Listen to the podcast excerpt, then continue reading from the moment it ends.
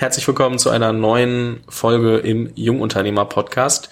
Heute ja nicht mit so einer klassischen Gründerstory, aber irgendwie auch schon. Also so sagen wir mal Gründer turned ähm, VC, also Venture Capital Investor. Ähm, und zwar mit Jan Mitschaika, ähm, heute Partner bei äh, HV Capital, von kurzem umbenannt äh, das ganze Konstrukt. Ähm, Jan hat angefangen, oder eine, eine der ersten Sachen, die man von Jan kennt, ist Hitmeister. Ähm, wurde dann später bei so, ich glaube, 80 Leuten an, an Real verkauft und da hat Jan sich vor allem um äh, Produkt und Technik äh, gegründet. Als Gründer trotzdem, also nicht, nicht irgendwann als Mitarbeiter eingestiegen, sondern gegründet.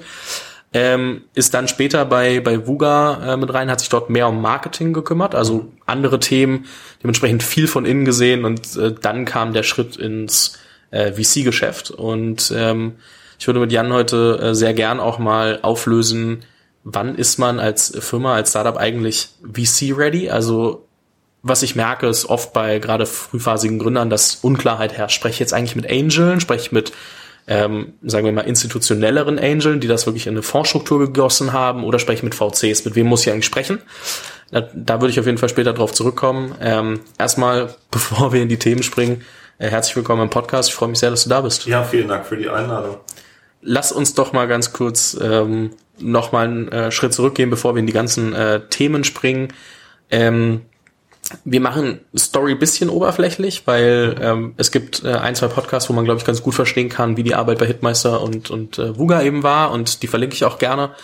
Ähm, wie kommt's, dass du, also wo kommt die Gründungsmotivation her und wo kam dann der Punkt, dass du gesagt hast, okay, ich gründe nicht nochmal, sondern ich äh, gehe ins äh, Venture Capital Geschäft?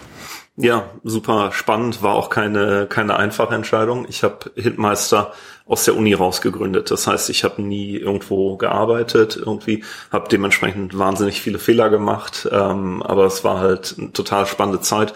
Ich fand das Thema Gründen, das war für mich eigentlich immer schon klar. Also ganz klischeehaft während der Schule schon irgendwie Computerteile verkauft und Webseiten programmiert und so weiter.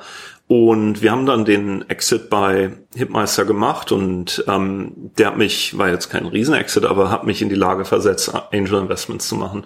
Und eins davon war eben Vuga, wo ich dann als COO ungefähr ein Jahr nach dem Start dahin gegangen bin. Ähm, und insofern nicht als Gründer, aber schon sehr unternehmerisch auch und habe da, und das war das Versprechen von Jens Begemann, dem Gründer, einmal so eine Rakete mitzuerleben. Und wir sind dann eben auch von 30 auf 300 Leute gewachsen, wo ich eben auch neben dem Marketing, was du erwähnt hast, auch ähm, HR zum Beispiel lange verantwortet habe.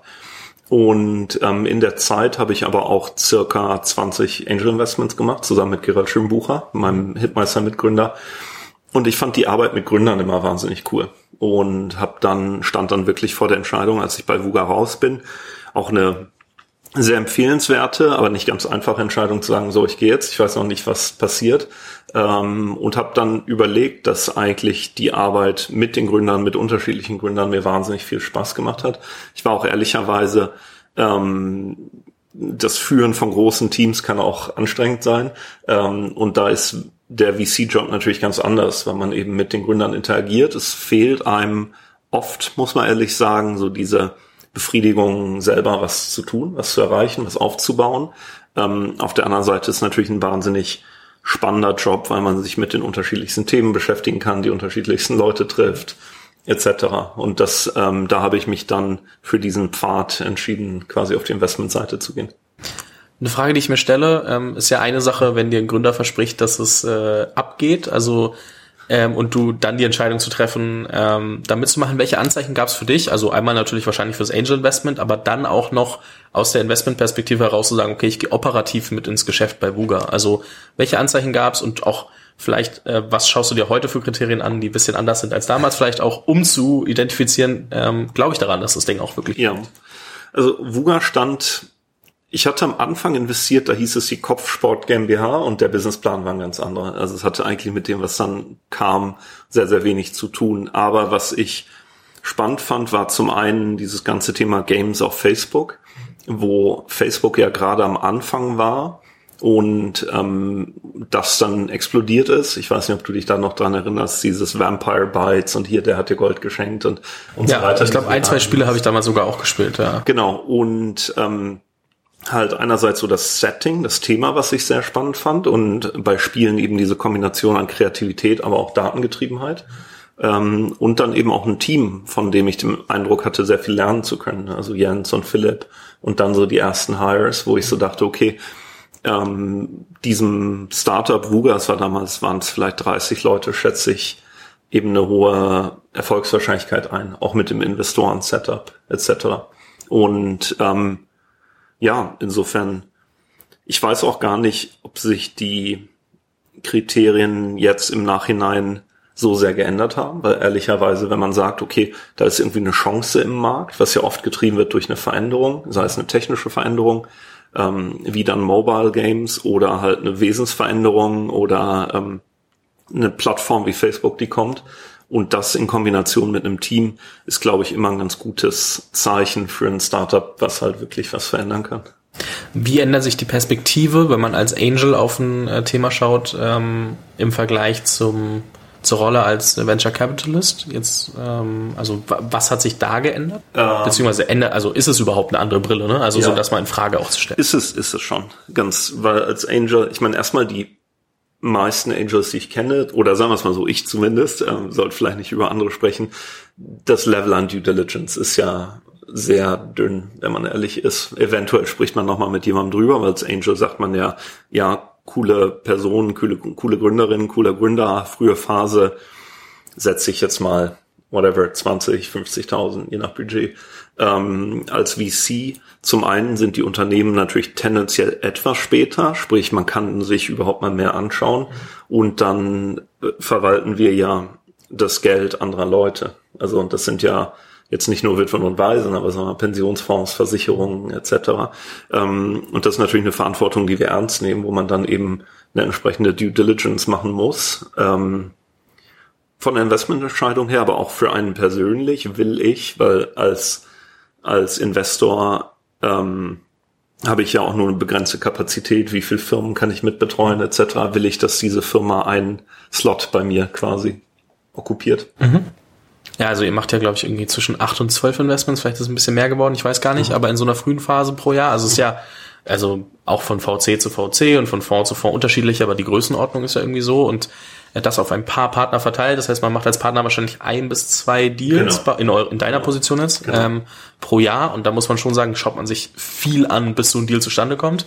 Ja. Ähm, ich glaube, das ist was, was äh, viele frühphasige Gründer oder auch gerade First-Time-Founder oft unterschätzen. Also mhm. ähm, man muss mit vielen Leuten sprechen. Ähm, ich muss gleich auf die Due Diligence zurückkommen. Ich wollte die eigentlich ein bisschen hinten anstellen, weil trockeneres Thema, aber irgendwie trotzdem Blackbox für Leute, die es noch nie gemacht haben. Ähm, aber ganz kurz, bis ich überhaupt zu der Due Diligence komme. Was passiert vorher? Also spricht man, sprechen wir einmal, sprechen wir fünfmal, ähm, bevor ich äh, oder bevor du dir mein Startup super genau anguckst? Ja, ich meine, ich glaube ehrlicherweise erstmal ist ja die Frage, wie kommt der Deal überhaupt auf den Tisch? Und da ist natürlich, ist ja eine alte Geschichte, aber so Thema Warm Intros immer super, weil wenn der Gerald von Hitmeister mir schreibt, hey Jan, ich habe da investiert, dann gucke ich mir das natürlich ganz anders an, als wenn ich eine Paid-in-Mail-Nachricht auf LinkedIn kriege. Ähm, einfach um da einen Kontext zu setzen. Also ich glaube, ich schaue mir wahrscheinlich 400 Businesspläne im Jahr an, 4 bis 500. Und dann ist natürlich einfach die Frage, so wie kommt man da im Trichter weiter? Und ähm, genau, wenn, sagen wir mal, die Unterlagen interessant sind, würde ich, vermute ich, dass ich im Jahr mit wahrscheinlich 100 bis 150 Gründern dann ein Erstgespräch führe. Ähm, und das ist oft dann eine halbe Stunde einfach mal so kennenlernen, hören, was so passiert.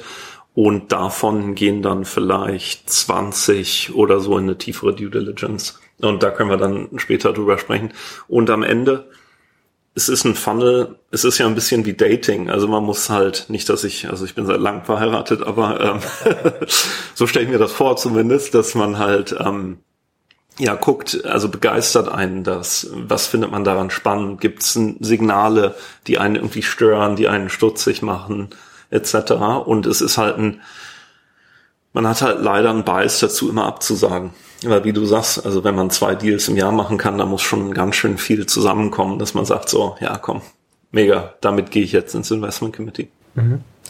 Ja, das auch, auch was jetzt bei euch äh, speziell, das unterscheidet sich auch von Fonds zu Fonds, aber bei euch wird jeder Deal ja in einem gemeinsamen Komitee entschieden. Das heißt, wenn du einen Deal gut findest, heißt es nicht, dass der immer durchgeht, sondern du musst halt alle anderen Partner auch überzeugen und alle ja. sagen, oder ich weiß gar nicht, Mehrheit, alle, die Mehrheit, die Mehrheit sagt, machen wir und dann kommt der Deal zustande. Das heißt, ich glaube, es ist auch für jeden Gründer ähm, zur Einordnung, dass äh, nur weil ein Partner sagt geil, heißt es nicht immer, dass der Deal zustande kommt. Ich glaube, da muss man sich dann immer anschauen, wie ist der VC ähm, aufgestellt. Und ich glaube, das muss man auch einfach nur verstehen und in den Kontext setzen. Mhm. Nicht, dass man im Kopf schon rumrennt mit, ach, die Runde ist durch.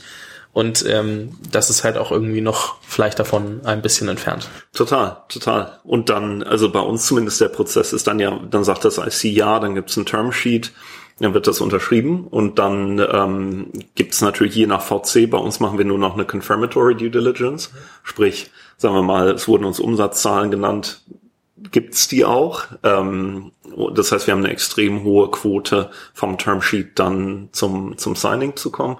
Es gibt aber auch andere VCs, die eher früher ein Termsheet abgeben und sagen, okay, hier sind noch folgende zehn Sachen, die wir noch due diligencen müssen. Das heißt, ich würde jedem Gründer dann auch zu empfehlen, zu fragen, so wie funktioniert das bei dem VC? Ist das jetzt ein frühes Termsheet? Ähm, oder ist es eins, was eigentlich, sagen wir mal, mit 95, 98 Prozent Wahrscheinlichkeit in einem Vertrag endet. Ja, ja, ist einfach eine realistische Einschätzung, dass man nicht immer selbst sagt 100 Prozent, weil man hat einen Termsheet, sondern dass man auch versteht, dass der Prozess sich da unterscheiden kann. Ja. Ganz kurz nochmal zum, zum Approach. Also nehmen wir an, ich bin ein Startup und ich äh, bin trotzdem irgendwie First-Time-Founder und äh, ich habe jetzt nicht das Netzwerk, wo mir jemand sagt, hey, sprich mal mit Jan.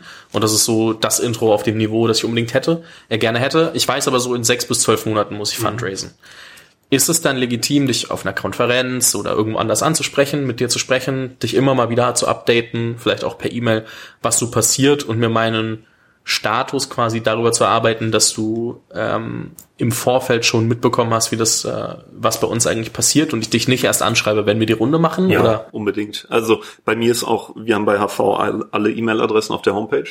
Also jan.hvcapital.com, kommen auch so drauf.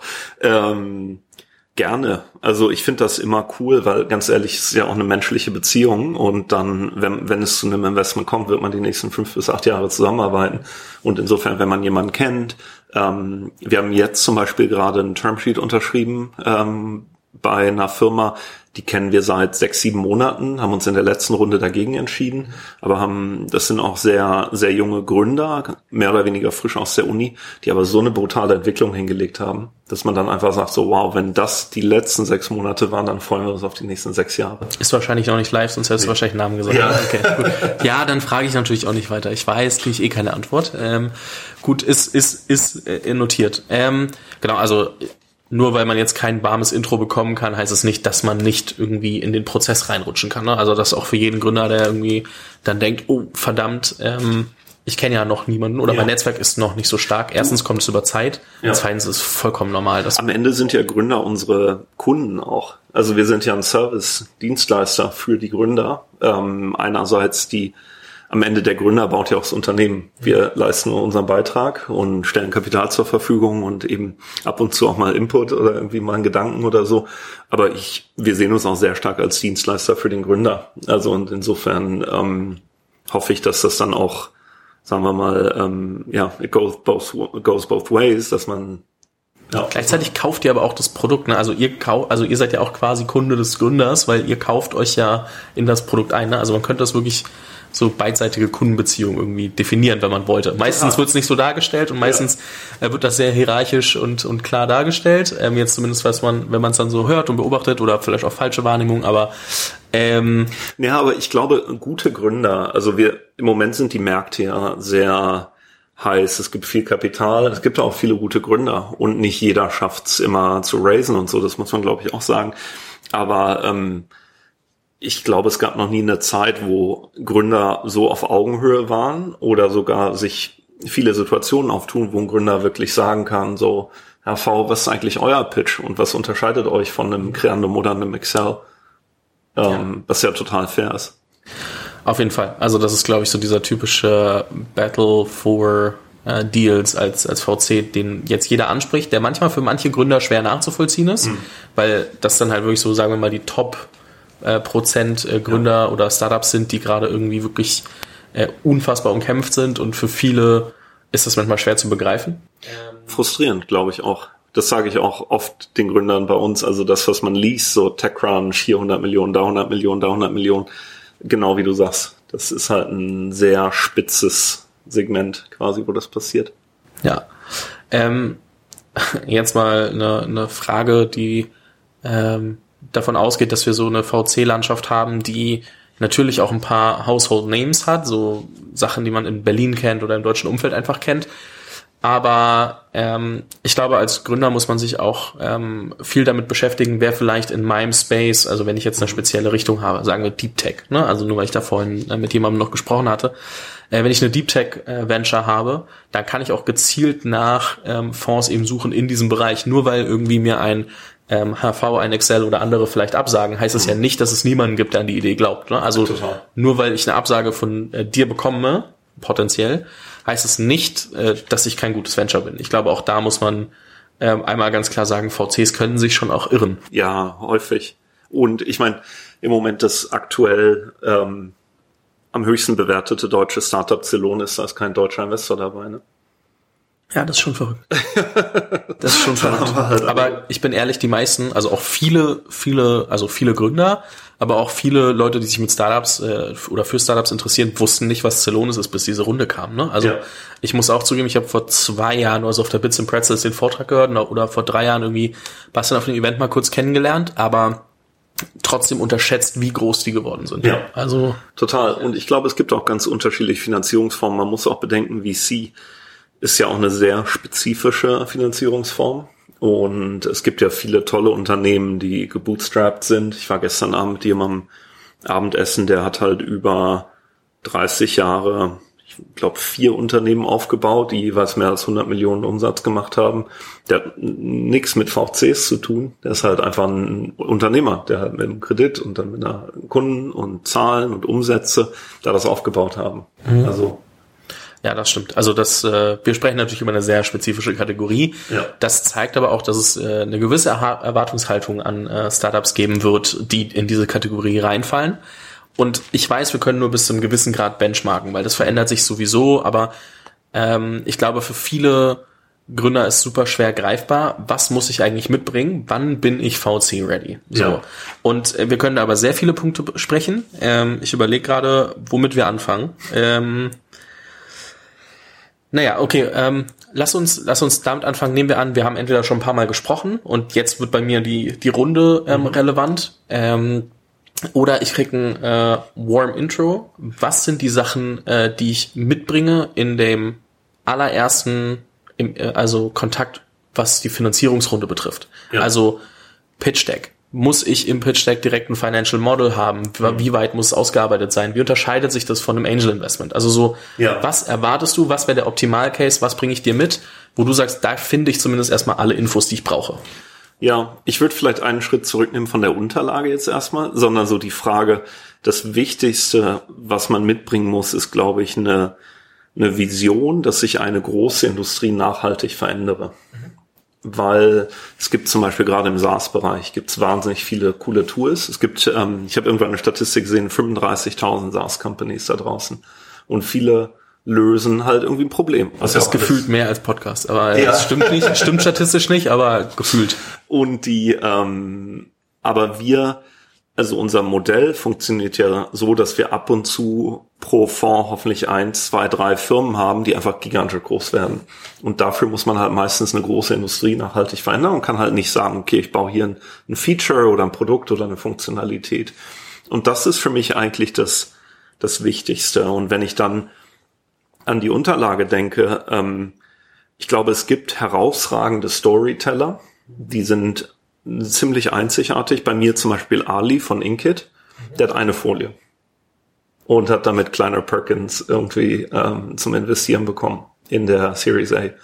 Weil der hat halt so, der baut halt das Disney des ähm, 21. Jahrhunderts und konnte das halt anhand dieser einen Folie so aufbauen, die Story, dass die komplett klar war. Aber das sind, glaube ich, die sehr wenige, die das abziehen können. Und ich glaube, wenn man das nicht ist, also ich glaube, du willst nicht zufällig unter uns mal mit allen dieses One äh, Side Pitch Deck oder? Da musst du vielleicht mit Ali mal sprechen. Da musst du mal den Kontakt herstellen und frage ja. ich nach. Gerne. Aber die, ähm, ich glaube, sonst gibt's ja so ein generally accepted Format, wo man halt sagt, so, okay, das ist das Problem, das ist die Lösung, so groß ist der Markt, das ist das Team, etc. Und wie viel davon da sein muss, hängt ja auch viel davon ab, was man raisen will. Also und wenn man dieses Pre-Seed, Seed Series A, das gibt's ja immer wieder so verzweifelte Versuche, das ähm, an Dimensionen zu hängen. Wir hatten ja heute eine, ein Announcement Joker, 170 Millionen Series A sicher eher eine Ausnahme. Ähm, für mich ist aber so Pre-Seed irgendwie noch so grob, okay, ich bin in einem Space, den ich spannend finde und habe relativ wenig Ahnung, was ich da eigentlich tue. Und das können wir aber auch finanzieren. Aber sagen wir mal, das ist normalerweise sind das dann eher Angels aus dem Space etc., die dann sagen, hey, der Jan nach dem VC-Business will der jetzt im Bereich Alternative Proteins investieren oder in, äh, erfinden. Ähm, und dann Seed ist mehr so, okay, jetzt habe ich eine Marktlücke gefunden und baue gerade das Produkt, um die zu füllen. Das kann ein paar hunderttausend kosten, das kann ein paar Millionen kosten, je nach Business.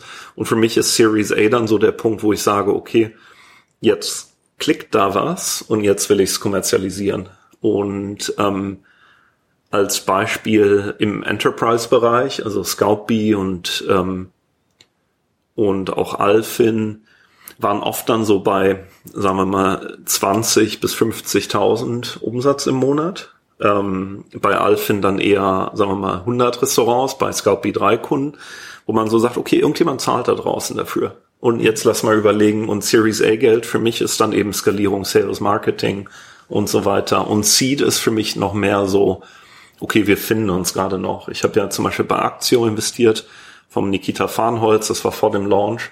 Das war eine große Runde, ähm, auch einfach qua seiner Reputation und so und auch der Ambition. Ähm, aber das war Pre-Launch und dadurch für mich halt Seed. Es gab ein MVP, man konnte da irgendwie so dran rumklicken, aber man wusste, okay, ja. wir sind noch nicht in der Skalierungsphase. Da muss man auf jeden Fall dazu sagen, Nikita natürlich vorher mit äh, Lieferheld jetzt auch nicht ganz äh, unbefleckt. Exakt, also das ist natürlich äh, für jemanden als First-Time-Founder manchmal schwer zu greifen. Was ich weil spannend finde, ist, ähm, dass ich das Gefühl habe, dass man heutzutage, selbst wenn man mit Angels spricht, am besten schon Series A Qualitäten in das Pre-Seed mitbringt. Also oder vielleicht spätestens in das Seed. Mhm. Also ich finde das sehr interessant, dass die Anforderungen, gerade natürlich an Early Stage Founder für so Risk Management auch als als äh, Investor schon immer mehr werden, zeig mir die ersten Zahlen, zeig mir, dass du krass mhm. wächst und, und so dieses ähm, wirklich, ja, KPI-driven, wir haben schon was gefunden, eigentlich da sein sollte, bevor du Geld raised gefühlt, wenn du jetzt nicht die Reputation hast, dass du schon diverse äh, Firmen gegründet hast. Ja. Das fällt mir immer mehr auf. Und äh, so wie du es beschreibst, das wäre ja so ein bisschen langgezogenerer Prozess und, und äh, sagen wir mal, ein bisschen entspannteres Funding, sage ich jetzt mal. Ist das noch realistisch? Also sieht man es noch oft genug, äh, wenn man auch mal Serial on, äh, Entrepreneurs ausblendet? Mm, ja, ja, würde ich schon sagen. Also die, ich glaube, die Beträge haben sich geändert. Andererseits die Kosten auch, wenn man sich Berliner Gehälter anschaut und so, das hat sich ja substanziell geändert. Man sieht jetzt halt schon einerseits Pre-Seed-Runden, wo dann vielleicht, wo früher sagen wir mal, 300.000 zusammengekommen sind von irgendwie 10 Angels, hat man mittlerweile ja auch Super Angels und dann, wie du angesprochen hast, diese so halb institutionellen Angels, die dir teilweise 200, 300, 500.000 Euro Schecks schreiben können, plus die Konglomerate, die Saarbrücker 21 und so. Und ich glaube, daher kommt es dann auch, dass die Pre-Seeds dann halt schnell mal auch eine Million groß werden oder so. Einfach weil da ähm, ja was zusammenkommt. Okay. Spannend. Ja, ich finde es nur, nur interessant, weil ähm, es kann auch natürlich aufs Modell ankommen. Ne? Also mhm. wenn man irgendwie ganz verrücktes Modell hat, dass man dann vielleicht mehr zeigen soll, einfach nur weil das Risiko sonst viel zu hoch ist, um Geld reinzustecken. Ja. Also ich glaube, das Für variiert auch. Punkt oft so, bin ich am Markt oder nicht. Und denn davor können wir ja alle viel fantasieren. Aber sobald ich am Markt bin und ich muss noch gar nicht Umsatz machen, aber wenn halt im Consumer-Bereich Leute nutzen die App, ähm, im B2B-Bereich Leute zahlen dafür, dann ändert sich das Startup für mich ziemlich grundlegend. Das ist für mich so der Punkt. Was wäre so, also sagen wir mal, sowohl vor dem Investment als auch mit dem Investment kommt ja so ein bisschen der äh, Druck im Venture Case auch schnell zu wachsen. Mhm. Also wirklich schnell zu wachsen mhm. und das aufrecht zu erhalten. Und ähm, wenn wir uns jetzt mal angucken, ähm, was bringe ich im besten Fall, sagen wir mal, ähm, Monat für Monat oder, oder Woche für Woche, was bringt man so an Wachstum mit? Was ist realistisch? Weil, also, äh, was ist dann irgendwie auch relevant? Ähm, weil wir können ja davon ausgehen, dass ich nicht mit demselben Pace, das ich heute habe, für immer wachse, sondern ja. dass das sich wahrscheinlich irgendwann ein bisschen verwässert und, und abnimmt, weil ich irgendwelche Märkte auch ausgeschöpft habe oder neue Märkte finden muss. Das ist dann immer noch so eine strategische Sache dann am Ende, aber ähm, was bringe ich in so einer frühen Phase an Wachstum mit, um auch zu sagen, ich habe was gefunden, wo ich Öl ins Feuer gießen kann? Ja, es muss man ein bisschen unterscheiden zwischen B2B, also Enterprise und Consumer, weil Consumer sind ja die Dinger, die dann, wenn es läuft, richtig hochballern. Mhm. Ähm, aber Enterprise wird dann höher bewertet, also es gibt sich dann gar nicht so viel. Aber ich glaube, eine Form, die wir gerne sehen, ist so zum Beispiel im ersten Jahr eine Million Umsatz, im nächsten drei und dann zehn. Da, also eins, drei, zehn, dann ist man so im oberen, was auch immer, Perzentil, also zu, gehört zu den oberen zehn Prozent. Ähm, das ist dann schon sehr gut. Also es gibt so Faustregeln, dass man sagt so, es sollte über 2x sein, eigentlich über 3x auch. Ich meine, und da meine ich jetzt nicht von 5 Euro auf 15 Euro, sondern irgendwie so. Ähm, aber das Wachstum nimmt im Regelfall ab, das stimmt. Im Enterprise-Bereich gibt es so Empirie, dass man sagt, ähm, immer 80 Prozent vom Vorjahr ist das Wachstum. Und wenn ich dann mal nur eine Verdopplung habe und dann trifft das zu, da ist es sehr schwierig auszubrechen. Okay. Das heißt, ähm, ich kann mir dann auch grob runterrechnen, was würde ein 3x äh, eigentlich äh, Week over Week, Month over Month bedeuten und kann dann für mich schauen, genau. bewege ich mich grob auf dem Pfad. Es geht ja auch nicht drum zu sagen, ich werde jetzt für immer mit dem Speed wachsen, sondern aber überhaupt mal zu zeigen, dass ich was gefunden habe und in einem gewissen Speed wachsen kann. Genau. Oder die andere Variante ist dann natürlich zu sagen, ich brauche VC-Geld, um das Wachstum zu realisieren. Mhm. Ähm, und das könnte im B2B-Bereich zum Beispiel dann sein, hey, das ist mein Sales Cycle, so lang ist der, so viel kostet mir dich. Ähm, jeder Sales Rep bei mir, also Alfin Beispiel, jeder Sales Rep kostet X und der macht irgendwie 3X pro Monat an Order Intake. Super. Ähm, oder im Consumer-Bereich, dass man sagt so, hey, wir haben in Deutschland, kriegen wir die Kanäle profitabel ausgesteuert und jetzt wollen wir internationalisieren oder so. Das sind dann so Wetten, die für mich gut in eine Series A passen. Mhm. Ich glaube, das ist äh, immer, wie gesagt, das ist immer so grobes Benchmarking ja, und hilft total. aber einfach, um Verständnis zu bekommen. Also für jeden, der das da draußen hört, das hat keinen äh, Anspruch auf finale Vollständigkeit für dein Geschäftsmodell. Du musst es schon für dich nochmal äh, überlegen und, und durchdiskutieren, aber ich glaube, es, ist, äh, es, es hilft, ähm, ein, ein Verständnis für zu bekommen. Ähm, ich weiß, dass Team und, und Product auch noch ein wichtiger Punkt sind, kommen wir auch gleich drauf zurück, aber ähm, eine Sache, die ich mich immer frage, ähm, wir sprechen immer von, von äh, Businessplänen und mhm. ähm, wie sich die entwickeln und äh, irgendwelche Hochrechnungen. Wie oft erlebst du es, dass dieser Businessplan in, in äh, also wie ausgestaltet muss der sein und wie oft erlebst du es, dass der auch wirklich so in die Richtung äh, passiert ja. und nicht was ganz anderes am Ende der Sache ist? ähm, Du, das ist, glaube ich, je nach Investor unterschiedlich und je nach Phase. Natürlich, wenn ich im Growth-Bereich bin, dann brauche ich einen Businessplan, auf den ich exekutieren kann, wo ich auch in der Vergangenheit gezeigt habe, dass ich darauf exekutiere. Und ich glaube, es gibt Business Models so im E-Commerce-Bereich, wo es ja um eine Marge geht, etc., wo es wichtig ist, dass man zeigt, man hat das durchdrungen irgendwie. So und am Ende muss da ja irgendwie im fünften Jahr immer 100 Millionen Umsatz stehen, damit es irgendwie relevant ist für uns. Ähm, ich glaube aber so einige der Investments, die ich gemacht habe, gerade was so Mobile Consumer angeht, also eben Inkit oder Aktio, du entweder, ich glaube, entweder die ballern halt richtig oder nicht. Und die haben dann ja eh 100% Marge. Letztendlich, weil es ja Content Entertainment ist. Ähm, und dann ist mir das ehrlich gesagt gar nicht so wichtig. Also ich glaube, was dann interessant ist, ist im Businessplan manchmal eine Kostenplanung, einfach so, so hey, wie viel Entwickler brauche ich, ähm, was sind da meine Annahmen und so. Aber den Umsatz zu prognostizieren, gerade wenn es so ein bisschen Winner takes it all oder Hit-Business ist, ist halt wahnsinnig schwer. Mhm. Ja, ich, ich tue mich manchmal schwer. Also, also ich finde es immer spannend. Ähm, einmal ähm, so als, als First-Time-Founder, der zum Beispiel aus der Uni heraus äh, gegründet hat, konntest du dir vorstellen, wie viel Personal du brauchst, um, äh, um etwas zu bauen? Oder wie, wie hast du damals vielleicht auch das Verständnis dafür gewonnen? So, was kostet mich eigentlich, Feature X zu entwickeln, so nach dem Motto?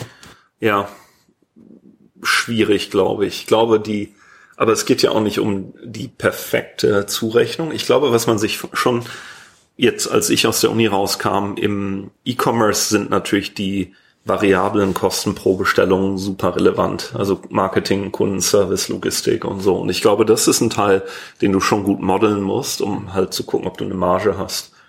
Und dann hast du hinterher eine Technik. Ähm, naja, wie fängst du an? Am Anfang wahrscheinlich zwei Frontend, zwei Backend und dann wächst das so nach und nach und dann sagst du, irgendwann habe ich 20 Entwickler und irgendwann habe ich 40. Aber das, ich glaube, das kriegt man so größenordnungsmäßig schon hin. Ich würde dann trennen zwischen dem, was so das Geschäft treibt, vielleicht im B2B-Bereich dann Sales und so, mhm. und dann so den gemeinen Kostenblock.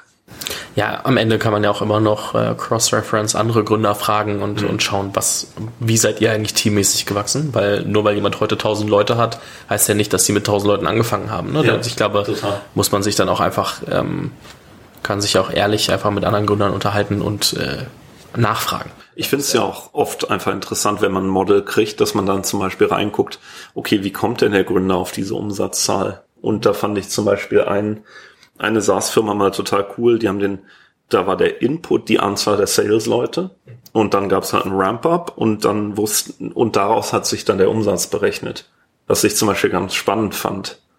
Das quasi, weil sonst ist ja so ein Umsatz und dann überlege ich, wie viele Leute hänge ich drunter.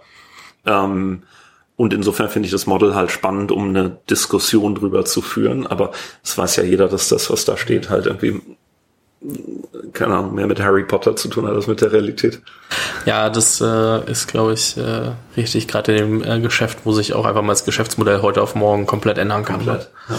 ähm, ein, ein äh, wichtiges Thema, oder so das, das Hauptthema ist ja, glaubt man ans Team?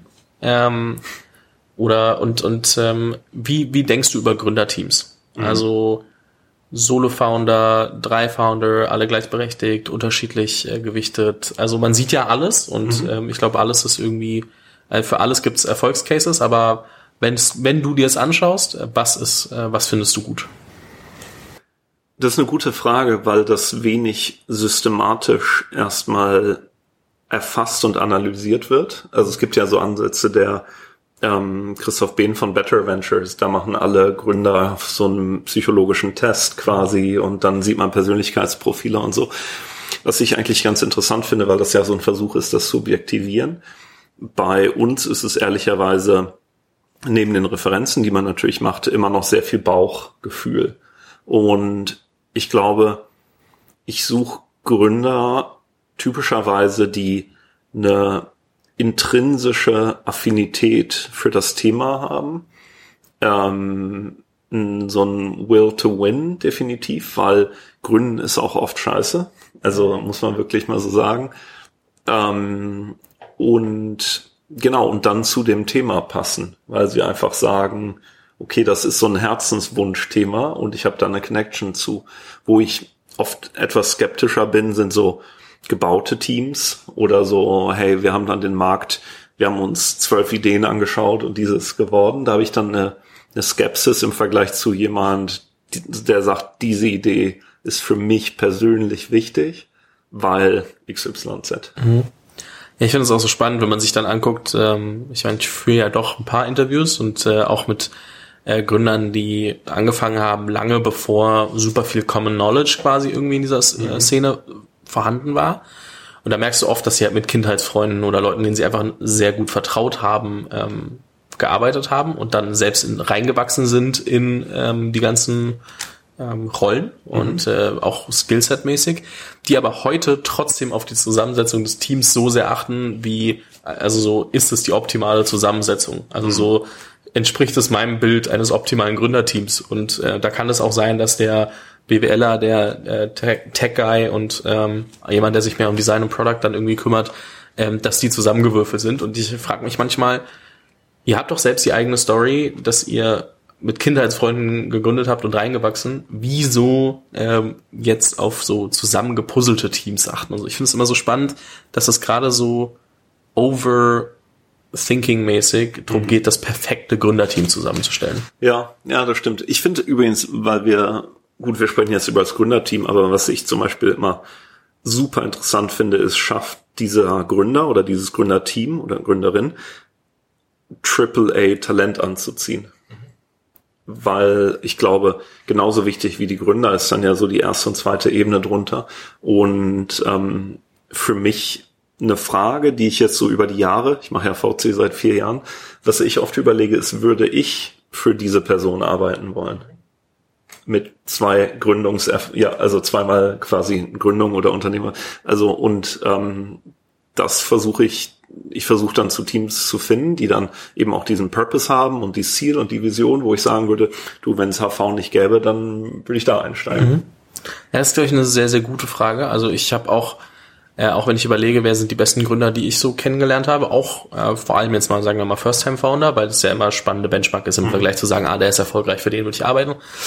Ähm, fällt mir das schon auch auf, dass ähm, wenn ich dann, also dass das oft die Leute sind, die auch das krasseste Team quasi gehired haben und dann auch, wo du dir sagst, okay, die haben sich sehr viel Gedanken gemacht, warum sie jemanden nehmen oder warum nicht. Die mhm. haben sehr starke Leute äh, geholt.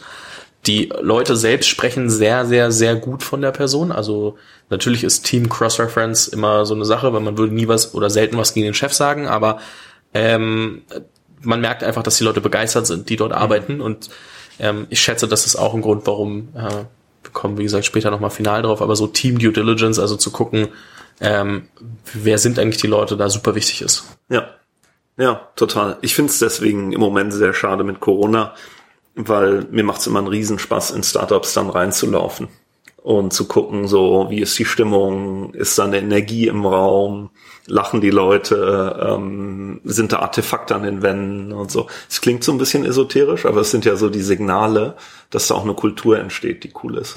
Ja, das heißt, ähm, du gehst, wenn du dir Startups genauer anschaust und es ist möglich, ähm, persönliches Treffen im Office, Unbedingt. gucken. Ja. Okay. Das heißt, äh, alle raus aus dem Kinderzimmer und ja. äh, wenigstens, das Office muss ja nicht immer schön sein, aber es muss, äh, also, muss zumindest widerspiegeln, dass ihr zusammenarbeitet. Also ich finde schäbig, finde ich super oft, weil so kostenbewusst und ja. so, aber du merkst ja auch dann, ähm, ja, ich meine einfach, welche Energie da ist. Also ihr braucht nicht das Millionen-Dollar-Office äh, oder Millionen Euro. Nee, lieber den Kollegen sagen, hey, hier, look alive. ist, äh, ist schon nicht schlecht. Oder am Tag vorher äh, abends noch eine Party, dass die Leute auch sehen, ach, man macht doch abends was und ist dann trotzdem am Arbeiten. Oder so, ja. Äh, kleiner, kleiner Spaß am Rande. Ähm, Bewertung. Ganz interessantes Thema, äh, weil, wie, also je nach Phase unterschiedlich, wie ich die Bewertung aufstelle, aber ähm, können wir mal, oder kannst du mal kurz drüber sprechen, wie überschlägst du, ob du glaubst, dass die Bewertung grob passt oder nicht? Ja. Für mich leitet das sich meistens aus dem Kapitalbedarf ab. Also das heißt, die ich meine, typischerweise will ich ja pro Runde 15 bis 25 Prozent verwässern. 25 ist schon viel, 15 ist wenig, sagen wir mal 20. Und dann, wenn jemand sagt, ähm, er will 5 Millionen raisen, ähm, dann ist das ja eine 20 Pre, 25 Post, wo man dann schon guckt, was ist denn da so für das, für den Preis. Und ähm, ich glaube dann, kann man natürlich versuchen zu argumentieren, dass vielleicht der Kapitalbedarf nicht so hoch ist oder dass man halt nicht fünf Millionen auf Mal aufnimmt, sondern sagt so, hey, vielleicht machen wir erstmal mit dreien weiter. Ähm, und insofern, das ist die Rechnung, die ich dann da anstelle. Und wenn ein Unternehmen Umsatz macht etc., ist natürlich einfacher, dann kann man irgendwie ein Umsatzmultiple ansetzen.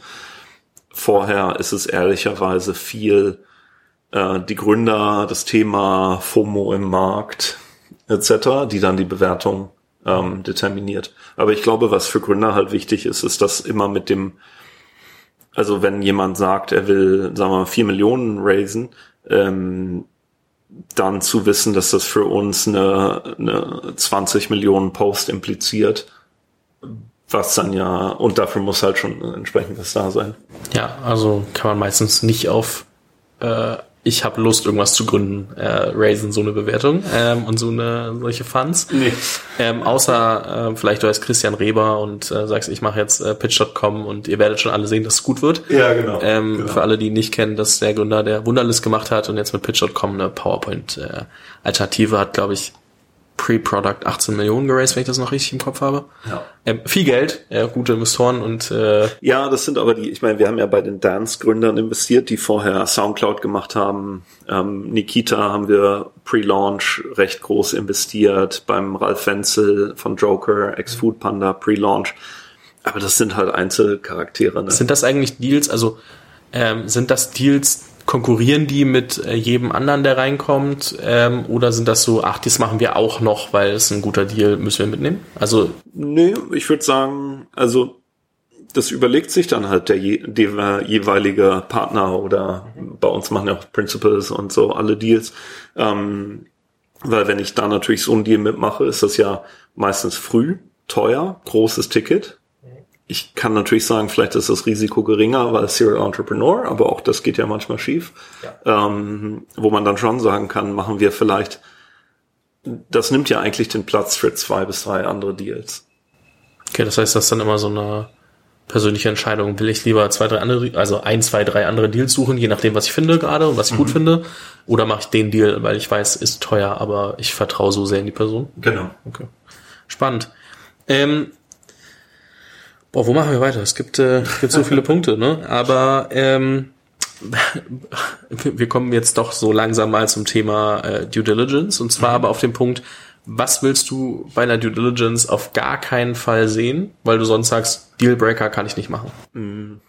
Vielleicht zum Thema Due Diligence, so was machen wir eigentlich? Ich klammer jetzt mal so Financial Legal aus, weil das ist wirklich langweilig. Ähm, beim Markt ist natürlich die Frage, in welcher Phase das Unternehmen wieder ist. Aber sagen wir mal, ich habe ein, ein Dankeschön, B2B-Startup, dann würde ich zum Beispiel gerne mit den Kunden sprechen, die sie haben, und mit Unternehmen, die potenzielle Kunden wären, die aber entweder die Software nicht gekauft haben oder sie gar nicht kennen.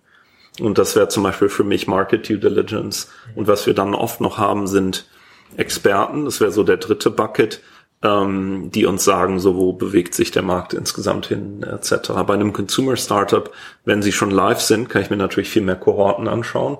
Und dann mit so App Analytics Tool, so wie sind die Wettbewerber, wie entwickeln die sich und so weiter. Aber ich würde sagen, von so vom Umfang her, jetzt wenn ich an den letzten Case denke, da haben wir ein Kollege und ich zusammen, ich glaube, zwölf bis 15 dieser Telefonate geführt, eben mit Kunden, Nicht-Kunden und ähm, Industrieexperten. Okay, das ist auf jeden Fall eine, eine Ansage.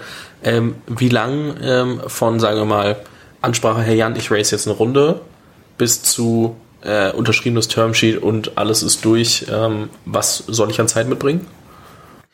Also wenn es ein Tempo-Deal ist, der heiß ist, ähm, können wir den, glaube ich, innerhalb von einer Woche oder so drehen. Also was wir schon manchmal machen, ist, wenn halt ein heißer Deal kommt, dann geht halt ein Team drauf und nicht nur eine Person oder zumindest zwei, sagen wir, zwei drei Leute, dann teilt man sich die Ref-Calls auf. Der eine hält den Kontakt zu den Gründern, ähm, die andere macht vielleicht Markt und nochmal jemand anders macht ähm, irgendwie Unterlagen fertig und so. Aber ich glaube, End-to-End sollten Gründer eigentlich drei bis vier Monate für so Start bis Geld auf dem Konto rechnen für ein Fundraise. Okay, also alle versuchen heißer Deal zu werden, aber trotzdem damit rechnen, Ja. dass man äh, Zeit braucht. Ähm, genau, wa- was ich, warum ich zum Beispiel nach Red Flags gefragt habe, eine Sache, ähm, so Cap-Table-Themen. Ähm, Ja. Also man merkt ja immer wieder oder was man immer wieder hört, worüber man aber jetzt recht selten offen spricht. Deswegen äh, dachte ich, äh, sprechen wir mal kurz drüber. Ist einmal, glaube ich, zu viele Leute im Cap-Table. Ähm, kann man aber im Nachgang poolen, muss man nur wissen, dass man sich drauf einstellt. Deswegen mal kurz so, ich sag ja, Baseline ziehen, dass, dass wenn man diese Folge hört, irgendwie auch merkt, okay, das sind die Dinge, auf die ich mich einstellen kann. Ähm, zu viele Anteile zu früh abgeben. Ähm, wa was sind zu viele Anteile zu früh abgeben? Also wie viel Ja. ist zu viel? Für mich, also erstmal ein ziemliches Thema ist immer, wenn sich Gründer haben übervorteilen lassen von irgendwelchen so Value-Added Angels oder Inkubatoren oder so, weil ich finde irgendwie ein Angel, der früh Geld reingetan hat und Risiko genommen hat, super. Wunderbar, gar kein Thema. Vor allem, wenn, wenn er oder sie dann eben noch weiter Wert shiftet. Mhm. Ähm, wenn es dazu ein paar Supporter-Shares gab, auch meinetwegen. Aber wenn du halt irgendwie so tote Blöcke, weil für mich das Cap-Table, jeder, der drin ist, muss arbeiten. Der Gründer arbeitet, wir tun Geld oder HV tut Geld rein ähm, und unterstützen die Gründer natürlich, wo wir können und dann kommt noch ein neuer Investor etc. Aber wenn man dann jemanden drin hat, der vielleicht 10, 15, 20 Prozent hat und effektiv die Zukunft der Firma nicht mehr unterstützt, ähm, außer vielleicht mit irgendwelchen dubiosen Beratungsleistungen, das ist definitiv ein Red Flag. Wobei wir je nach Konstellation dann schon auch mit den Gründern arbeiten können, um das aufzuräumen. Aber es ist halt immer ein Konflikt, weil da jemand irgendwas abgeben muss. Sagen wir, der Deal muss gut genug sein, dass man sich die Zeit macht, den Cap Table aufzuräumen, oder? Genau. Okay. Genau. Ich, ist frech formuliert, aber muss man, also, dass man muss es halt wissen, als, als Gründer, worauf ja, man sich einlässt. ist auch, wer ist das und welche Interessen haben die? Das heißt, wenn ich jetzt, wir spielen jetzt ein, ein, hypothetisches Spiel, aber ich lerne jemanden kennen, die Person sagt, ey, ich will das gründen, ich habe noch ein, eine Person, die es mitmacht und ich gehe mit rein. Und wir nehmen jetzt mal an, ich hätte Brand und mhm. äh, das wäre für die ein cooler Werbeeffekt, aber ich ja. würde operativ nicht so viel machen. Ja. Und ich schnapp mir trotzdem irgendwie 25 Prozent. Ich verschweige First-Time-Foundern, dass es äh, Vesting und alles Mögliche gibt und die gehört, ja. also und dann sitze ich da mit 25 Prozent im Cap-Table, habe kein Geld reingeschmissen und ähm, wir haben vielleicht erste Angel Money bekommen, weil ich ja irgendwie so, mhm. keine Ahnung, Founding Partner war, wie auch immer man das dann äh, nennen will. Ähm, und wir reden übrigens nicht über ein realistisches Beispiel. Ich habe das nicht gemacht und bespreche das jetzt hypothetisch, sondern ich, äh, ne, ich äh, wollte das nur mal nach draußen aussagen. Äh, ja. Wir können nachgucken, ich stehe in keinem einzigen Cap Table bisher. Ähm, aber bisher. Ähm, aber ähm, genau, und dann komme ich zu euch und ich habe irgendwie, keine Ahnung, von 25 Prozent nur noch, weil verwässert, irgendwie 20 Prozent äh, verwässert, sagen wir mal 20 Prozent. Nur noch ist gut. Mhm. Ähm, aber ich mache eigentlich schon fast nichts mehr, außer mal hier ein Intro, da ein Intro. Ja. Wäre wahrscheinlich ein Problem, oder? Ja. Dann müssten wir uns unterhalten. aber würdet ihr mich rauskaufen nee. an der Stelle? Das heißt, ich müsste von mir aus sagen, okay, ich will, dass die Firma weitergeht. Genau. Und ich würde auf einen signifikanten Anteil an ähm, Shares verzichten. Genau. Und die den Gründern dann wiedergeben. Das ist schon, äh, also ist, ist glaube ich, äh, tough. Also ich kann mir vorstellen, dass, also wie oft sieht man, dass daran Deal, also oder Deal oder eine Firma scheitert? Passiert das oder sind die Leute einsichtig und sagen, okay, die, dann habe ich halt meisten sind einsichtig. Weil ich meine ganz ehrlich, es geht ja darum, ähm, kleines Stück großer Kuchen, großes Stück kleiner Kuchen. Und wenn das Feedback von uns kommt und vielleicht noch von einem anderen VC, dass die Firma so nicht investierbar ist, dann hast du ja in dem hypothetischen Fall kein Interesse, das beizubehalten. Und dementsprechend wird man dann halt eine Lösung finden, ähm, wo, dass man das Problem dann quasi aus der Welt schafft. Weil meistens wurden dann ja die Gründer übervorteilt und spätestens uns trifft es dann ja in der nächsten Runde, wenn dann jemand sagt, hey, der Gründer hat nur noch 40 Prozent. Ähm, wer ist eigentlich dieser Fabian, der da so viel hat? Das heißt, hätte ich äh, 7,5 Prozent und die Gründer hätten äh, deutlich mehr äh, Anteile und würden nach Runde gemeinsam über 50 Prozent behalten, dann wäre es okay? Oder? Genau. Also ich glaube, zum Verständnis in der Series A und später, also ich weiß gar nicht, wie lange sollten die Gründer ähm, über ihren 50 Prozent bleiben? Also ist es realistisch, das bis zum Ende zu halten? Nee. Wahrscheinlich nicht. Nee.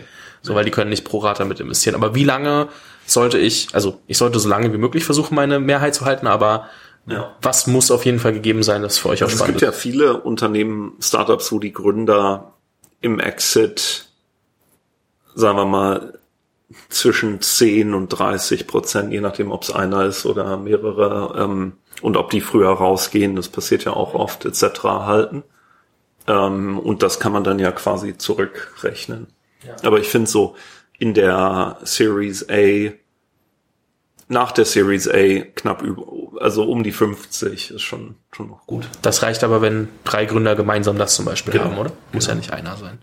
Genau, es, ähm, ich finde es nur spannend, weil ich habe oft auch mit, mit Leuten gesprochen, die dann sagen, hey, ich habe zu früh zu viel abgegeben und deswegen habe ich jetzt langsam keine Lust mehr, mhm. weil wenn ihr jetzt nochmal neue Runde und vier Jahre Vesting, lieber verkaufe ich den Laden, als dass ja. ich jetzt für 10% weitermache. Genau. Ähm, das ist wahrscheinlich ein Grund, vor dem ihr euch bewahren wollt, aber auch wahrscheinlich, dass ihr, dass ja sonst der Gründer keine Entscheidungen treffen kann, für jede Entscheidung irgendwie überall hinrennen muss, oder?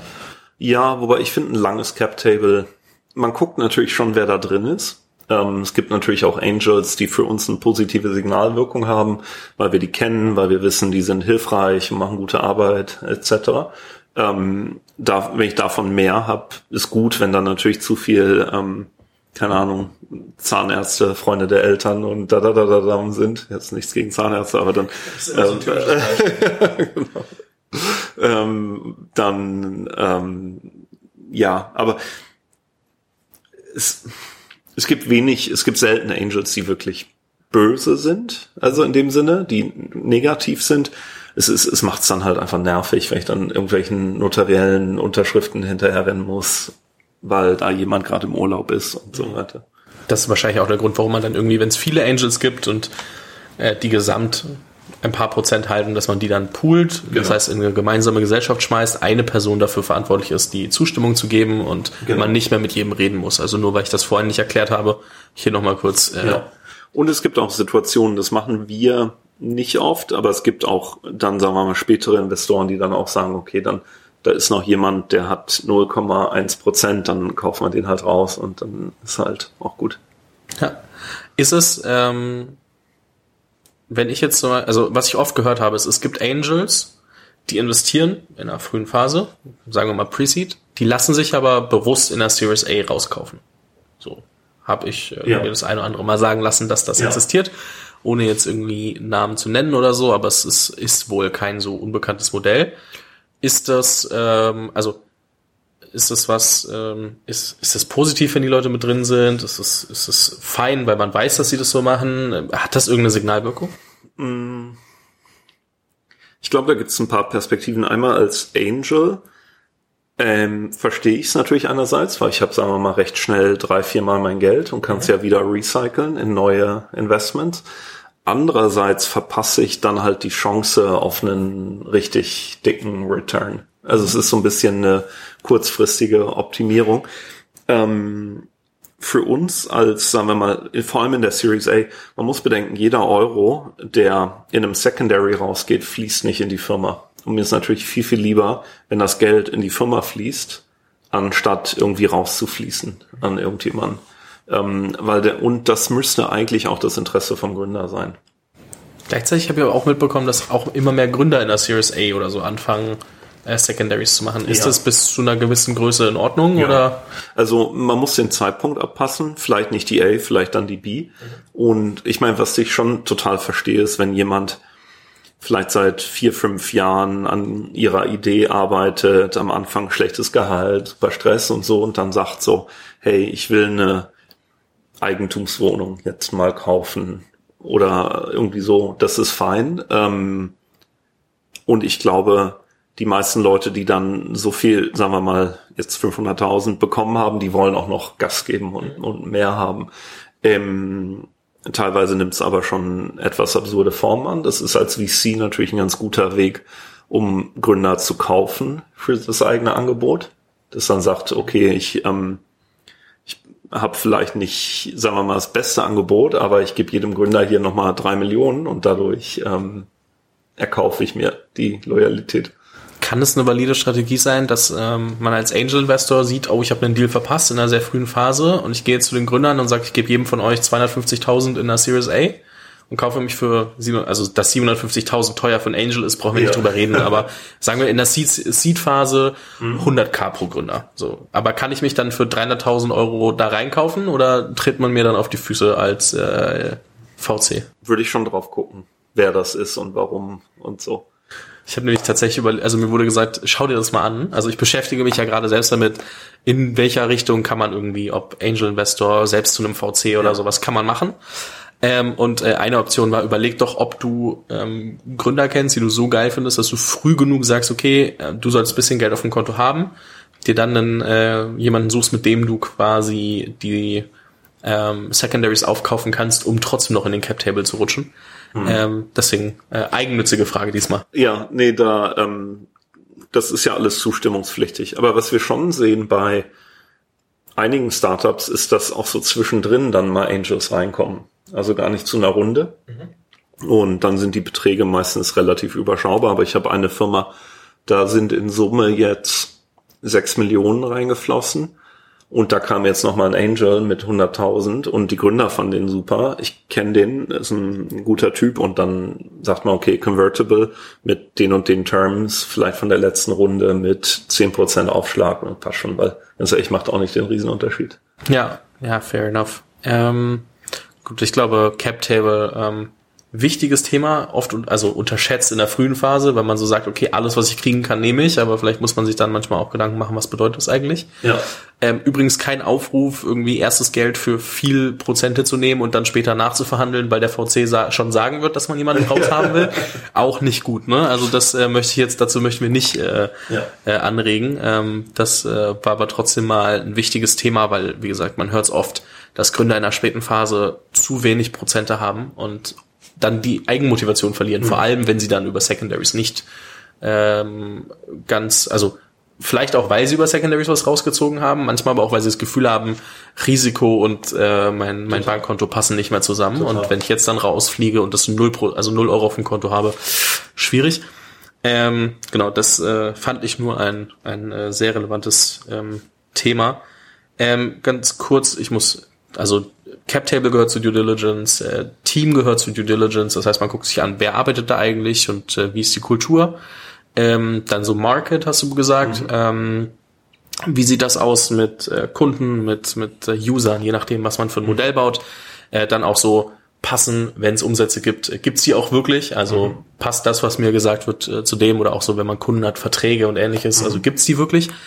Ähm, was muss, worauf muss ich mich noch einstellen und äh, wie organisiere ich das? Also Ne, das Business Model per se, also wie, wie verdiene ich Geld ähm, und wie viel verdiene ich. du meinst, ob das belastbar ist am Ende? Also ob das Genau, genau. Also typischerweise zum Beispiel ähm, ein beliebtes Thema in meinen B2B Marketplaces, so okay, ich will irgendwie was auch immer, ähm, ich guck mal gerade raus, was auch immer, Holz.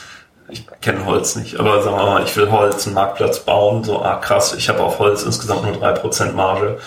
Und dann, also so das, so das fundamentale Business Model Ja. ist sicher auch noch ein Thema. Ähm, ja, und dann auch dieses Thema Why Now, was auch nicht immer sein muss, aber oft, sagen wir mal, Gesundheit, da gab es ja diese DIGA-Reform. Ist natürlich ein Punkt, wo ganz, ganz viel passiert. Ja, oder Flixbus, Fernreise, äh, Ja, also super, genau. Fernreise, ähm, Reform, wie auch immer das hieß. Aber Ja, genau. Oder zum Beispiel Enterprise Software Consumerization äh, und, ähm, und so weiter. Also es muss es nicht immer geben. Ähm, man kann bei, sagen wir mal, bei Gorillas jetzt auch, gibt's jetzt auch nichts, warum gerade jetzt, aber manchmal gibt's, und da hat man dann natürlich einen Rückenwind aus dem Markt, wenn es irgendwie eine, eine Veränderung gibt, die das triggert. Genau, eine, eine Sache noch, ähm, auch bei dem, bei dem Financial Model, ähm, wenn ich da ähm, komme und sage, ich brauche 5 Millionen, ähm, wie ausgearbeitet äh, muss meine Use of Funds sein? Also kann ich da, keine Ahnung, sagen, ich weiß, wie ich zweieinhalb Millionen davon ausgebe, aber zweieinhalb hätte ich gerne mal, einfach weil ich glaube, dass meine Bewertung bei Post-Money 25 Millionen liegt, oder Ja. muss ich für alle 5 Millionen eine komplette Use of Funds aufstellen? Nee, ich glaube, bei, sagen wir mal, ein Model für vier zu haben und dann bei fünf rauszukommen, ist okay. Zweieinhalb auf zweieinhalb würde ich fragen, warum. Weil ich meine, auch als Gründer, je mehr du jetzt aufnimmst, desto ähm, das Geld jetzt ja teurer als das, was später kommt. Ähm, und insofern würde ich da schon, hätte ich da schon Fragezeichen dafür, dass man halt das für Negativzinsen auf die Bank legt. Ähm, Stimmt, das gibt's ja auch noch. ja, genau. Also es bringt halt eigentlich nix. ist jetzt privat nicht mein Problem, aber bei Firmen, bei Firmen äh, kann das, kann ich mir vorstellen, äh, passiert das schnell heute. So. Na klar, hab 100.000, ne? Schon krass, ja, also eigentlich bei jeder Finanzierungsrunde auch. Genau. Und deswegen hätte ich schon die Frage, ich verstehe natürlich, dass man Puffer einplant und so, aber ähm, ja, so halbwegs treffen sollte man schon. Ja, wichtige Frage natürlich, ähm, wie lange sollte mir die Kohle reichen? Typischerweise sagt man ja so 18, 24 Monate. Ähm, was sich oft eine, also eine Frage, die ich oft Gründern stelle, ist, wie sieht die Firma aus, wenn wir ins nächste Fundraising gehen? Also wie viel Umsatz machen wir, wie viele Kunden haben wir, wie viele Mitarbeiter haben wir, haben wir, was ist mit dem Produkt passiert, ähm, technische Meilensteine etc. Weil aus unserer Sicht ein Stück weit sagt man ja, okay, ich kaufe zwei Jahre Fortschritt wie sieht der eigentlich aus? Und kriege ich äh, für fünf Millionen eigentlich eine Entwicklung, die ja, die dann mehr wert ist als die fünf Millionen, die wir reingesteckt haben? Also ich höre oft äh, 12 bis 18 Monate tatsächlich. Mhm. Also höre ich öfter als 18 bis 24 Monate. Ist wahrscheinlich auch in der Angel-Runde, ähm, mhm. hast natürlich einen bisschen kürzeren Zyklus und die meisten raisen eher so für 12 Monate. Mhm. Warum ist das ein Thema und warum eher länger? Wir haben ja vorhin gesagt, ähm, ja, es dauert im normalen äh, nicht Schnellverfahren, äh, nicht im Schnelldurchlauf dauert es halt drei bis vier Monate, wenn nicht sogar teilweise länger, ähm, bis, bis dann auf dem Konto ist. Genau, ja. bis dann Geld auf dem Konto ist und ähm, vor allem auch, weil dann ein Gründer im Normalfall ziemlich äh, stark sich nur darum kümmert. Mhm. Und ähm, das führt natürlich auch dazu, dass der Fokus vom Kerngeschäft weggeht. Total. Und man Total. will natürlich möglichst lange ähm, Produkt entwickeln und ähm, mit Kunden arbeiten und Kunden gewinnen und äh, wachsen und nicht mehr Geld aufnehmen mhm. und sich darum kümmern müssen. So und im Normalfall, ähm, wenn man das dann sehr sehr stark macht, wird man vielleicht ein Hot Deal und kriegt's äh, schneller durch. Ja, ja, das stimmt. Also da ist dann natürlich auch, das soll jetzt kein Pitch für HV sein, aber da ist dann natürlich auch interessant, wenn man Investoren hat auf dem Cap Table, die in der Lage sind, mehrere Runden mitzugehen und nicht nur sagen, ich mache nur Pre-Seed oder nur Seed, ähm, weil man dann natürlich einen Teil der Runde schon mal strukturiert hat. Das heißt, ich schaue mir an, welcher ähm, Fonds hat auch einen Opportunity Fund oder einen Growth Fund oder investiert ihr das noch aus demselben Fonds und das, das später und später erst ja. Growth Fund? Also man kann als Gründer entweder, also das würde ich sowieso jedem Gründer empfehlen, immer Reference Calls zu machen, auf die VCs auch, aber dass man einfach mal hört, so wie viel Reserven sind denn eingeplant und typischerweise wie viel ähm, investiert der Fonds verloren. Mhm.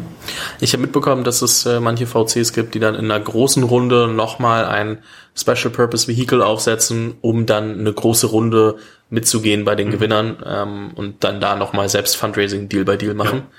Ähm, das heißt, bis zu dem Punkt oder ähm, macht ihr es dann so, dass ihr aus demselben Fonds investiert?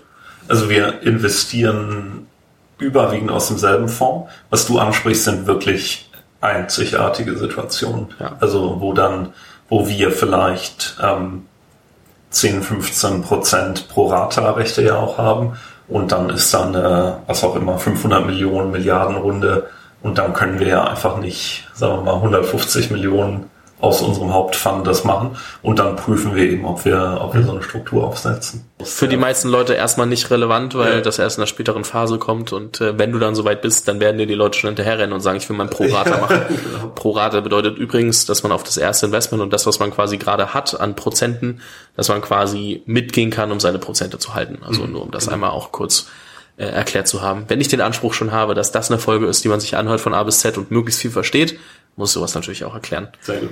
So. Haben wir in deinen Augen was vergessen, wenn es um diesen ganzen Prozess geht? Ähm, erstes VC-Investment oder haben wir das meiste abgedeckt? Ich glaube, was noch ein Thema ist, was wir vielleicht noch nicht abgedeckt haben, ist das, das ganze Thema Tech und Tech-Team und Product. Also da haben wir auch, arbeiten wir teilweise mit Dienstleistern zusammen, teilweise machen wir das auch selber, dass man dann schaut, ähm, wie wurde das entwickelt? Ähm, also versucht uns jemand nur ein, ein Sketch-Mockup unterzujubeln als Live-Ding. Ähm, so, na, so nicht, aber die ähm, viel ist es dann aber auch in der Due Diligence eine konstruktive Due Diligence, dass man sagt, okay, das, was ihr habt, ist für eine Seed Company so wie es sein soll und bis zur A sehen wir in folgenden fünf Themen irgendwie dann noch so Nachholbedarf. Dass man sich also die Tech und Product Org anschaut, auch wieder dezidiert wer ist da, was wurde bisher entwickelt und wie, wie machen die das?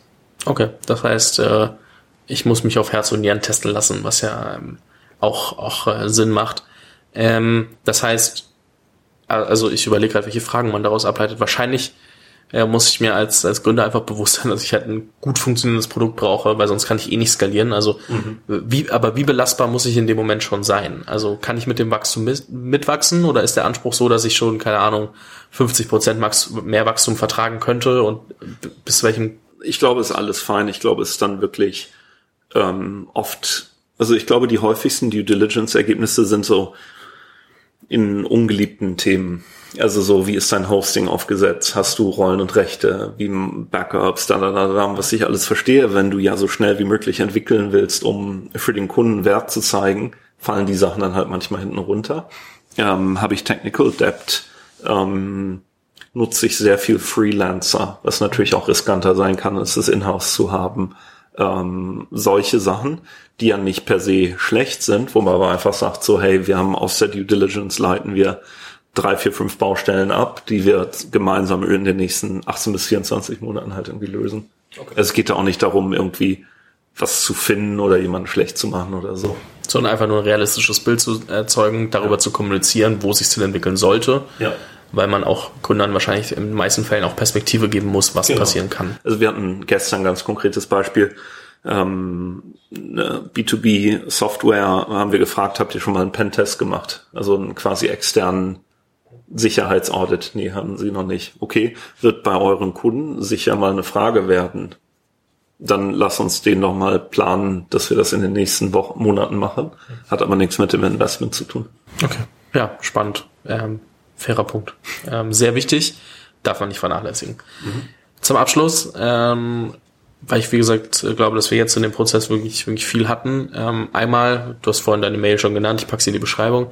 Ähm, wenn jemand Fragen hat oder dich nerven möchte, weil, weil ähm, er oder sie glaubt, äh, dass das äh, passen könnte, dann ähm, findet ihr die Mail in der Beschreibung. Dann äh, müsst ihr Jan auf den Keks gehen und äh, möglichst frühzeitig, nicht wenn ihr morgen Geld braucht. Und ähm, die Frage aber noch, äh, wie wird man eigentlich äh, VC? Also was, was bringt man mit und ähm, auf was für Arbeit stellt man sich ein? Mhm. Das ist eine sehr gute Frage. Es gibt ähm, also erstmal ganz vorne vorweg, weil ich das oft gefragt werde, VC ist eine wirklich kleine Branche. Also wir reden ja über, keine Ahnung, wie viele Leute in Deutschland? 80 vielleicht? Die hauptberuflich VC machen? 100? Oder Gefühlt so? mehr, aber okay.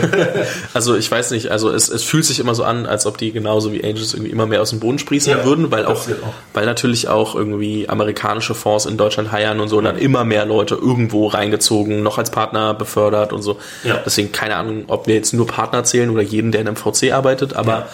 ähm, aber ich glaube, wir haben zum Beispiel bei uns im Deal-Team mit allen drum und dran, ich glaube jetzt 16, 17 Leute und sind ja einer der größten in Deutschland. Also deswegen sagen wir ja. mal 200 oder so.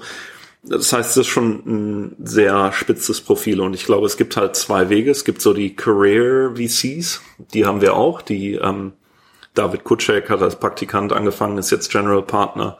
Ähm, Said war mal Praktikant bei uns. Felix ist Partner, der war mal Praktikant bei uns. Ähm, Wobei Felix auch selber noch dazwischen mal ein Unternehmen gegründet hat. Aber es gibt so, so diesen Weg von, von unten rein, dass man so die Schritte macht. Der andere ist das, was ich gemacht habe, oder bei uns eben Christian Saller, ähm, dass man als erfahrener, in seinem Fall sehr erfolgreicher, bei mir halbwegs erfolgreicher Unternehmer dann als Partner quasi einsteigt und sich diese Tour spart. Mhm. Letztendlich. Und vom Profil her, ähm, ja, ich meine, ich mache bei uns ja auch recht viel Recruiting. Wir heuern ja jemanden, wo wir glauben, dass, dass er oder sie in fünf Jahren, sagen wir mal, dann bei Juniors richtig gute Deals machen wird. Ist ja ein super komplexes Anforderungsprofil. Und ich glaube, du brauchst halt Leute, die eine Spürnase haben, die die Trends kennen, die aber auch social sind, die halt Gründer überzeugen können, Netzwerker. Das ist ein sehr breites Profil und ich glaube, für mich ist dann auch immer die Frage, wenn man so von oben aufs Team guckt, schauen wir ja, welche Stärken haben wir, welche Schwächen haben wir und suchen dann Leute, die additiv was Neues bringen. Und ähm, ich glaube, wir haben ein ähm, ganz interessantes Team und suchen dann da halt immer, also zum Beispiel, wo wir was dann ja auch so in so einem Investmentfokus passen muss. Also dass man sagt so, hey, wir wollen mehr technische Themen machen, sind da vielleicht noch nicht so stark wie ein Consumer, lass dagegen heuern, quasi. Das heißt, es kann äh, einmal aus Branchenexpertise, weil ich in dem Bereich etwas gegründet habe, dass ich mhm. dafür relevant werde, weil ich Skills habe oder einen also generellen Marktüberblick, weil ich äh, mich überhaupt mit dem Thema beschäftige und vielleicht den Werdegang von von unten mhm. ausgehe. Also es gibt super viele Wege. ja, oder ich habe eine Brand. du meinst, ich äh, soll jetzt mich, ich, ich bewerbe mich jetzt bei HV. Ja. Müssen wir nachher beim Kaffee nochmal drüber reden. Alles klar. Ähm, Nee, auf jeden Fall. Ähm, aber wie, wie ist mein Alltag? Weil, also, keine Ahnung, ich habe mich vor zwei, drei Jahren mal so ein bisschen damit beschäftigt, einfach auch um es zu verstehen. Da kam es mir so vor, als ob ich gefühlt ähm, mehr Spreadsheets äh, rum, äh, rumjongliere als äh, mit Gründern und Gründerinnen spreche. Mhm. Ist es, weil ich damals vielleicht nicht weit genug gewesen bin, um mit Partnern zu sprechen, sondern eher zu verstehen, so was sind die Anforderungen, wenn ich jetzt überhaupt als Praktikant oder als äh, ja. Analyst oder wie auch immer reinrutsche? Also wie unterscheidet sich auch da die Struktur? Ja, also sagen wir mal, die großen Blöcke bei mir sind halt einerseits Dealflow, was ja dann ist quasi ähm, Sachen prüfen, absagen, Angels treffen, was auch immer machen, um das zu machen. Dann das, ähm, der zweite große Block ist natürlich die Portfoliobetreuung, weil man ja sein bestehendes Portfolio hat. Ein dritter Block ist sicher LP-Management, weil wir müssen ja das Geld auch einsammeln. Das ist zum Beispiel bei mir relativ wenig, weil das halt andere Kollegen machen. Und dann das vierte ist ja Firm-Management, was bei mir ja Marketing, PR, Recruiting im Wesentlichen ist. Und ähm, je nach Person in der Organisation ändert sich das dann sehr. Also jemand, der ähm, bei uns jetzt frisch anfängt als Investmentmanagerin zum Beispiel, ähm, die hat kein Portfolio, macht kein Firm Management, kein LP und ist dementsprechend 100% Dealflow mhm. fokussiert. Und dann je nachdem, welche Rolle man hat, ändert sich das. Okay. Klingt jetzt nicht so nach viele Excel-Sheets nach hin und her schieben. Nee, nee, nee. Ehrlich, vor allem nicht im Early, weißt du? Also da, die, die Wahrheit steht da selten im Excel-Sheet. Das heißt, äh, ja, okay, das, äh, vielleicht habe ich mit den falschen Leuten gesprochen oder in den falschen Quellen recherchiert, das ist ja auch fein, ne? Also so, aber das hat immer so ein bisschen mein Bild von VC und ob das zu mir passen würde beeinträchtigt, wo ich immer so dachte, ah, vielleicht nicht. Ich glaube, die, übrigens, die, die bei uns richtig gut sind, sind sehr sozial, also sehr plugged in, sehr likable irgendwie, organisieren das natürlich auch und ähm, gut darin, Informationen rauszukriegen, Sachen zu hören, aber dann auch Sachen schnell zu analysieren. Also es gibt ja einer der größten VC, hier Michael Moritz, ähm, war ja Journalist zum Beispiel und der sagte halt, als Journalist ähm, redest du mit Leuten, um dir ein Bild zu verschaffen und dann kondensierst du das in eine Meinung. VC redest mit Leuten, um dir ein Bild zu schaffen, kondensierst das in eine Meinung und investierst Geld. Ja, ja, spannend. Vielleicht hilft mir mein Podcast noch irgendwann für ja. was. Abgesehen vom Brand vielleicht, aber ähm, vielleicht äh, bisschen journalistischer werden und dann äh, oder frühere Phase oder wie auch immer. Ja. Ah, ja. Aber ähm, spannender Punkt. Also ähm, ist, glaube ich, ganz cool, weil oft ähm, ist VC eben so, weil es nicht so viele Leute gibt und weil man die Leute dann wenn man sich gerade damit beschäftigt, ob man vielleicht in die Richtung gehen möchte, mhm. äh, selten zu Gesicht bekommt und selten irgendwie an die Strippe, weil die sind ja dann doch irgendwie, ihr seid ja beschäftigt, muss man ja sagen. Ähm, ja. Ihr habt ja jetzt, euch wird nicht langweilig. Ähm, dementsprechend äh, für alle, die sich damit beschäftigen, die kurze Karriereoption äh, Venture Capitalist äh, erklärt, ja. sag ich mal. Ähm, was würdest du sagen, wie verändert sich der VC-Markt durch sowas wie Corona, durch sowas wie diese, äh, sagen wir mal, Demokratisierung, Liberalisierung der Märkte, dass man irgendwie an alles irgendwie rankommt und viel mhm. mehr sieht, äh, international vielleicht auch? Ähm, ist das überhaupt so? Und wenn ja, wie verändert sich das und was bedeutet das für euch? Also wir haben einerseits, glaube ich, als Branche gelernt, dass man auch Remote Deals machen kann. Ich bin aber nicht sicher, ob das wirklich zu besseren Deals führt. Okay auch. Sehen man halt auch erst in fünf bis zehn Jahren. Ja, genau. und bis dahin sind wir in der Epsilon-Variante und keine Ahnung. Nee, die, ähm, weil, ich meine, klar, als Gründer ist cool, du kannst hier zoomen, da zoomen, dann vielleicht gibt dir jemand ein Termsheet, du machst virtuell und so. Aber am Ende, es ist ja, wie gesagt, fünf bis acht Jahre Beziehung, die durch Höhen und Tiefen gehen wird. Und ich finde deswegen so diese maximale Beschleunigung des Prozesses ist, glaube ich, für beide Seiten gar nicht so cool. Und genauso wie, also man wird ja nie heiraten basieren auf drei Zoom-Calls und sagen, naja, wird schon passen. Ähm, und insofern, ich glaube, einerseits hat Zoom diese Märkte aufgemacht, ähm, aber ich bin nicht sicher, ob die Ergebnisse wirklich immer besser sind. Und ich freue mich wieder sehr drüber, seit jetzt ein paar Wochen äh, wieder in die Büros zu laufen.